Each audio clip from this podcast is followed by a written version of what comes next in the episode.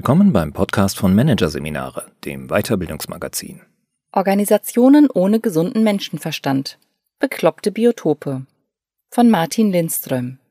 Wer jemals bei der Arbeit vom Computer ausgesperrt worden ist, dann die IT angerufen und zu hören bekommen hat, nicht weiter schlimm, Hilfe bekommen Sie über die Website, kennt das Problem. In vielen Organisationen ist gesunder Menschenverstand Mangelware, behauptet zumindest Martin Lindström. Der Berater hat zahllose Beispiele für den grassierenden Irrsinn zusammengetragen, aber auch Tipps auf Lager, wie Unternehmen wieder zu Verstand kommen. Ein Unternehmen rief ein neues Programm ins Leben, das die diversen Projekte, die es betrieb, vereinfachen sollte. Eines der größten Probleme? Das Unternehmen verwendete tausende Akronyme. Ein typischer Satz aus dem Alltag? Ist das GLC inzwischen da und bestätigt es unser SSNR? Ist es RDF fähig? Es gab dermaßen viele Akronyme, dass die Mitarbeiter und Mitarbeiterinnen längst den Überblick verloren hatten. Ganz klar, das Problem mit der Abkürzungsflut musste aus der Welt geschafft werden. Und was tat das Unternehmen dafür? Es veröffentlichte sein eigenes Wörterbuch für interne Akronyme, das Internal Acronym Dictionary, kurz IAD. Das IAD, natürlich ein unfassbar langweiliger Lesestoff, brachte es mit sich, dass Beschäftigte, die einen Ausdruck wie Verbrauchsgüter anstelle von CPG für Consumer Packaged Goods verwendeten, getadelt wurden und die Anweisung erhielten, die entsprechende Abkürzung nachzuschlagen. Schon bald wurde es fester Bestandteil der Verhaltensregeln, die korrekterweise in dem Betrieb aber vermutlich VR heißen, Begriffe und die passenden Akronyme nachzuschlagen. Jetzt denken Sie wahrscheinlich, dass ich Witze mache. Aber nein, da täuschen Sie sich. Leider. Denn so dummes Zeug passiert in Organisationen tatsächlich. Überall auf der Welt, Tag für Tag. Als Berater erlebe ich es immer wieder. Ich kenne sogar ein Unternehmen, das von seinen Mitarbeitenden verlangt, dass sie einen Krankheitstag 24 Stunden bevor sie sich krank melden, beantragen müssen. Und ich rätsele immer noch, wie die Mitarbeitenden das physiologisch hinbekommen. Auch der Fall aus einem Unternehmen, das eine Baumarktkette mit Ausrüstung und Teilen beliefert, ist nicht erfunden. Hier kam bei einem Meeting das Thema zur Sprache, dass auf der Verkaufsfläche zu viel geflucht werde. Ein Mitarbeiter wies dann darauf hin, dass Flüche durchaus branchenüblich seien und dass auch viele Kunden fluchten. Daraufhin verschickte die Personalabteilung unternehmensweit ein Memo Fluchen ist fortan auf Gespräche zwischen Beschäftigten und Kunden zu beschränken. Üblicherweise beauftragt mich ein Unternehmen damit, den tieferen Zweck einer Marke zu identifizieren oder die Kundenerfahrung zu verbessern. Vielleicht soll ich ein neues Logo entwickeln, eine Webseite überarbeiten, einen Duft, ein Bier, eine Armbanduhr oder ein Einzelhandelsumfeld branden.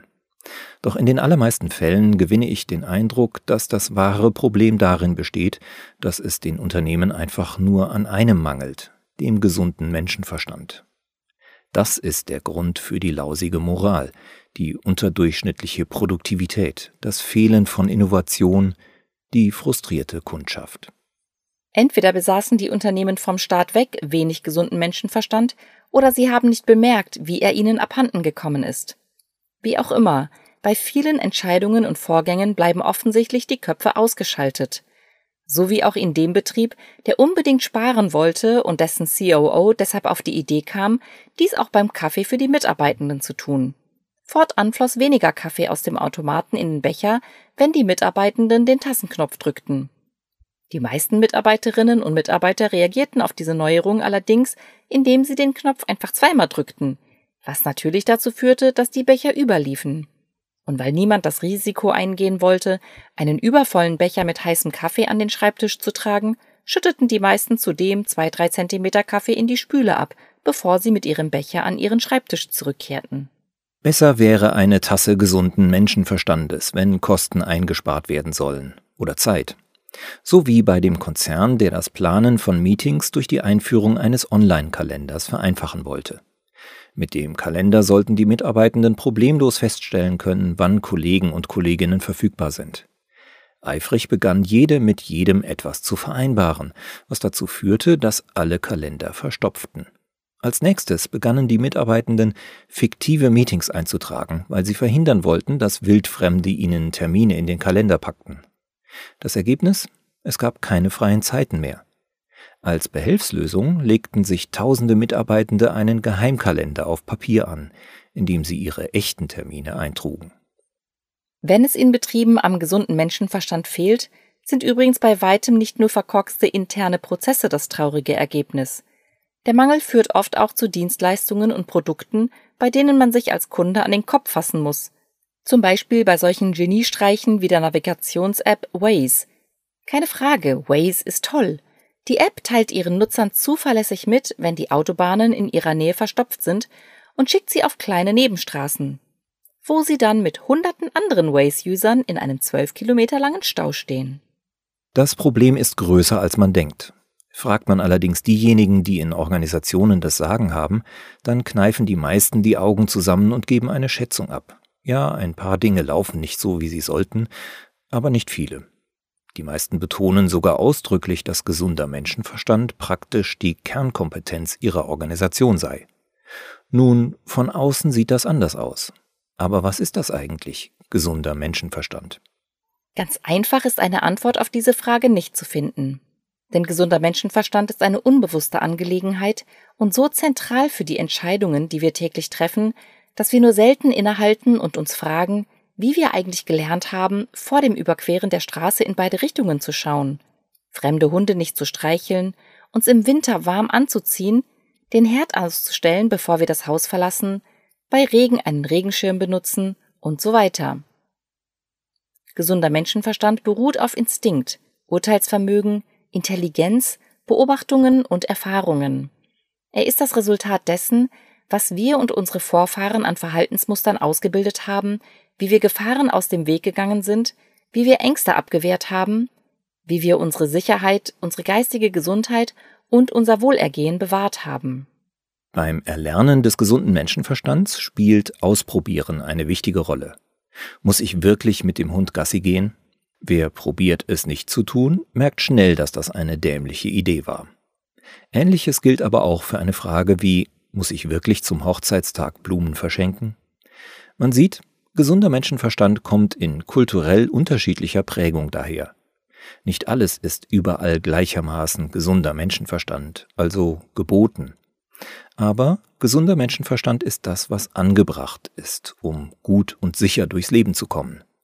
Ob privat oder im Beruf, man lebt auf eine Weise, die im gegebenen Kontext als Ergebnis grundlegender Erfahrung vernünftig und umsichtig ist. Wie aber kommt es dazu, dass Unternehmen das so oft abhanden kommt? Wie kommt es zu einem Internal Acronym Dictionary, zu bekloppten Krankmelderegeln, zu Stauumgehungsgeräten, die Staus provozieren. Wenn Sie mich fragen, hat das Verschwinden des gesunden Menschenverstands in der Arbeits- und Gesellschaftswelt mit mehreren Faktoren zu tun. Erstens hat es mit kollidierenden Prioritäten zu tun. Wenn Organisationen nur darauf schielen, was der Aktienmarkt will, dann ist klar, dass dabei die Bedürfnisse der Menschen, die ihre Produkte und Dienstleistungen kaufen, und der Menschen, die diese Produkte und Services herstellen und anbieten, leicht vergessen werden. Zweitens vermute ich, dass die Firmenpolitik ein wichtiger Grund dafür ist, dass der gesunde Menschenverstand unter die Räder kommt. Denn wenn Egos, Hierarchien und Geld ins Spiel kommen, sind alle ständig darauf konzentriert, ihren eigenen Machtbereich zu verteidigen, egal was es kostet. Mangelhafte Kommunikation und Silobildung zum Beispiel. Eine These, die sich meiner Erfahrung nach immer wieder bewahrheitet hat, je länger und komplizierter der Jobtitel einer Person ist, desto bürokratischer, und vom gesunden Menschenverstand befreiter ist die Organisation, in der sie arbeitet. Drittens spielt Technologie eine Rolle. Auch auf die Gefahr hin, wie ein knorriger alter Bauer zu klingen, Technologie trägt, so nützlich sie in mancherlei Hinsicht ist, wie kaum etwas sonst zum Aussterben des gesunden Menschenverstandes bei. Sie verführt oft dazu, das eigene Hirn auszuschalten. Sie kann Erwachsene in Kinder verwandeln. Sie kann Zweifel an unserem eigenen Verstand wecken. Um nur ein kleines Beispiel aus diesem weiten Feld zu nennen, in einem Unternehmen wurde in sämtlichen Räumen, in denen die Sensoren keine Bewegung registrierten, nach zehn Minuten das Licht gelöscht. Leider bedeutete dies, dass kurz nach Beginn eines jeden Meetings der Raum und damit alle Teilnehmer des Meetings in tiefste Dunkelheit getaucht wurde. Viertens habe ich Meetings und PowerPoint-Präsentationen im Verdacht, Killer des gesunden Menschenverstandes zu sein – denn sie lenken ebenfalls vom Denken ab. Wenn die Anwesenden nicht gerade mit dem Versuch beschäftigt sind, ihre Führungskräfte mit aller Macht zu beeindrucken und den Kollegen zu zeigen, wie clever, committed und engagiert sie sind, dann bereiten sie sich auf das nächste Meeting vor und auf das im Anschluss und auf die PowerPoint-Präsentation, die sie halten müssen. Hier werden meist nur automatisierte Reflexe abgespult, mehr nicht. Fünftens ertrinken die meisten Unternehmen in Regeln und Vorschriften. Einige davon sind offiziell, andere weniger. Die Regeln sind Teil der Unternehmensfolklore geworden. Und weil niemand den Überblick über alle behalten hat, haben die Mitarbeitenden Angst. Wenn ich den Anspitzer für meinen privaten Bleistift verwende, ist das dann schon gegen die Unternehmensrichtlinien? Bläut man Mitarbeitenden ständig ein, dass sie sich an die Statuten und Edikte des Unternehmens zu halten haben, dann geht die Autonomie verloren. Das Ergebnis? Anordnungen gewinnen, der gesunde Menschenverstand verliert. Dass Regeln über den gesunden Menschenverstand obsiegen, ist auch in dem Fall passiert, der mir einmal von einem Manager in einem Interview geschildert wurde. Dieser hatte die Situation, von der er mir erzählt, beobachtet, als er bei einer großen europäischen Elektronikkette in der Kassenschlange stand. Um zu zeigen, wie wichtig man fortan das Thema Umwelt und Nachhaltigkeit nehme, hatte das Geschäft eine neue Regel erlassen. Wollte die Kundschaft eine Plastiktüte für ihren Einkauf haben, musste sie dafür bezahlen. Während er wartete, fiel dem Manager die Frau vor ihm in der Schlange auf. Sie kaufte für tausende US-Dollar ein, einen Laptop, einen Drucker, Kopfhörer und so weiter. Während ihre Kreditkarte im Gerät steckte, bemerkte die Frau, dass sie für ihren Einkauf eine Plastiktüte benötigen würde. Das macht einen Dollar, sagte der Mann an der Kasse. Aber die Frau hatte kein Bargeld und kein Kleingeld dabei. Das zahle ich mit der Kreditkarte, sagte sie, um dann vom Kassierer belehrt zu werden, dass erst ab einer Transaktion von 5 Dollar per Kreditkarte bezahlt werden könne. Ohne Ausnahme. Diese Frau hatte gerade für tausende Dollar Elektronik gekauft. Sie regte sich so sehr auf, dass sie sämtliche Artikel in ihrem Einkaufswagen zurückgab und dem Verkäufer erklärte, sie werde in diesem Geschäft niemals wieder einkaufen. Und wer würde es ihr verdenken? Es gibt in Unternehmen zahllose gute, kluge, empathische und wohlmeinende Menschen. Tatsächlich würde ich sagen, dies trifft auf die meisten zu. Aber steckt man alle unter den erwähnten Bedingungen zusammen, kommt am Ende etwas anderes dabei heraus, nämlich ein eklatanter Mangel an Empathie. Und der ist aus meiner Sicht der Hauptgrund dafür, dass Organisationen der gesunde Menschenverstand abhanden kommt. Ich glaube tatsächlich, dass es beim gesunden Menschenverstand in allererster Linie darum geht, sich in eine andere Person zu versetzen und fühlen zu können, was sie fühlt. Sehr viele Unternehmen jedoch haben das angesichts all ihrer Mikropolitik, Bürokratie und Technikfixierung verlernt. Wann immer ich Unternehmen zur Zukunft berate, erkläre ich den Führungskräften deswegen, sie müssen eine H-to-H-Theorie entwickeln. H-to-H steht dabei für Human to Human, also Mensch zu Mensch. Kunden sind Menschen, keine Zahlen in einer Excel-Tabelle. Dasselbe gilt für Mitarbeitende. Das klingt unglaublich offensichtlich, ist es aber nicht. Es geht darum, die Welt von außen nach innen zu betrachten. Dazu kann auch eine Art Expedition in den eigenen Alltag nötig sein. Ich habe Manager bereits, ohne dass diese es ahnten, bewusst in Situationen gebracht, in denen sie erleben konnten, wie sich ein Kunde ihres Unternehmens fühlt. Manchmal statte ich Mitarbeitende auch mit Sofortbildkameras aus und bitte sie, wann immer sie in ihrer Firma einen Mangel an gesunden Menschenverstand beobachten, diesen zu fotografieren. Das können dann zum Beispiel die sechs unterschiedlichen Formulare sein, die eine Kundin erstmal ausfüllen muss, bevor sie ihre Kreditkarte kündigen kann. Die Mitarbeiter posten diese Fotos dann zusammen mit einer kurzen Beschreibung auf einem schwarzen Brett. Wichtig ist, dass begriffen wird, welches Leid Kunden und Mitarbeitende durchmachen. Der nächste Schritt besteht dann darin, sich zu überlegen, wie das ideale Unternehmen mit den beschriebenen Problemen umgehen sollte. Es hilft sich dabei auf einen zentralen Begriff zu einigen. Menschlich zum Beispiel. Dann aber sollte der abstrakte Begriff im Folgenden mit ganz konkreten Handeln besetzt werden. Zur Rückkehr zum gesunden Menschenverstand gehört auch Mut. Sie haben gewiss schon einmal in einem Unternehmen eines dieser auffälligen Fluchtwegschilder gesehen. Doch im Realfall sind diese Schilder wahrscheinlich meist keine große Hilfe, weil sie auf Augenhöhe angebracht sind. Im Fall eines Brandes aber füllen sich die Räume mit Rauch. Den Menschen bleibt nichts anderes, als in Panik auf dem Boden herumzukriechen und den nächsten Ausgang zu suchen. Wäre es da nicht sinnvoller, Notausgangsschilder dichter am Boden anzubringen? In Skandinavien und Japan halten das immer mehr Unternehmen tatsächlich so. Sie haben die Schilder unten angebracht, was bedeutet, sie haben den Mut aufgebracht, traditionelle, eingeschliffene Sicherheitskonzepte zu hinterfragen und sich stattdessen für eine Vorgehensweise entschieden, die dem gesunden Menschenverstand entspricht.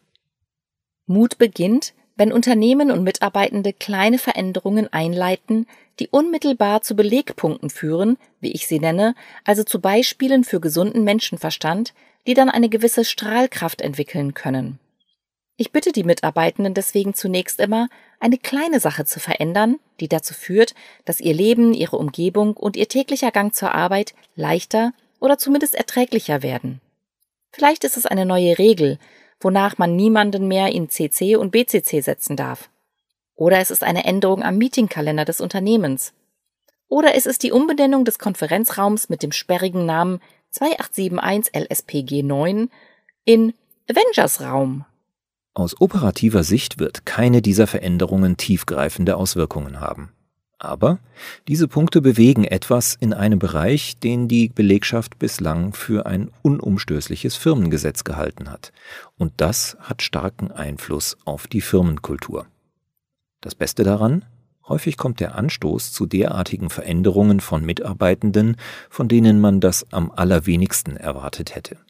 Eine große Hilfe sind Change Agents für gesunden Menschenverstand, die ernannt und auf die Organisation losgelassen werden, damit sie ständig für die Notwendigkeit von Veränderungen aktivieren und wie Personal Trainer andere dabei unterstützen, über die Grenzen ihrer Bequemlichkeit hinauszugehen.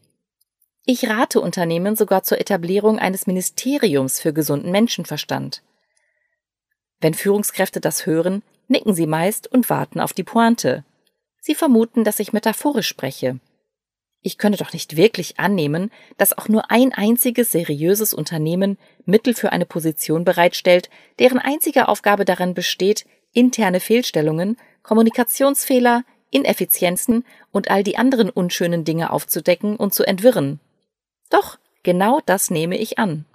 Inzwischen sollte klar sein, dass es den Menschen, die in einem Unternehmen arbeiten, häufig gar nicht mehr auffällt, wie weit ihnen der gesunde Menschenverstand abhanden gekommen ist. Ein Ministerium für gesunden Menschenverstand, also eine Vollzeitstelle, die sich des Themas annimmt, kann hier als eine Art Prophylaxe betrachtet werden, als erstes Abwehrbollwerk das verhindern soll, dass ein Unternehmen wieder in bürokratische Gewohnheiten, Praktiken, Routinen und Perspektiven verfällt.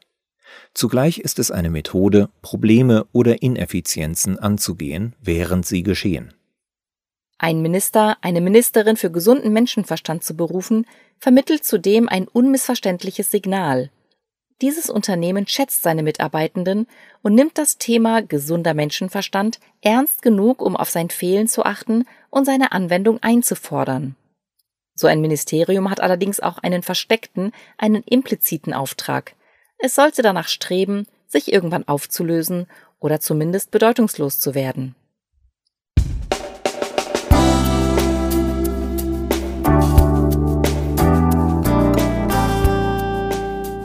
Sie hörten den Artikel Organisationen ohne gesunden Menschenverstand.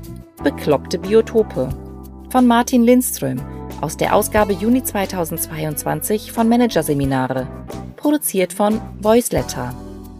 Weitere Podcasts aus der aktuellen Ausgabe behandeln die Themen Vertrauen in virtuellen Teams aufbauen, schnell verbunden und Umgang mit dysfunktionalem Verhalten. Müssen wir reden? Weitere interessante Inhalte finden Sie auf der Homepage unter managerseminare.de und im Newsblog unter managerseminare.de/blog.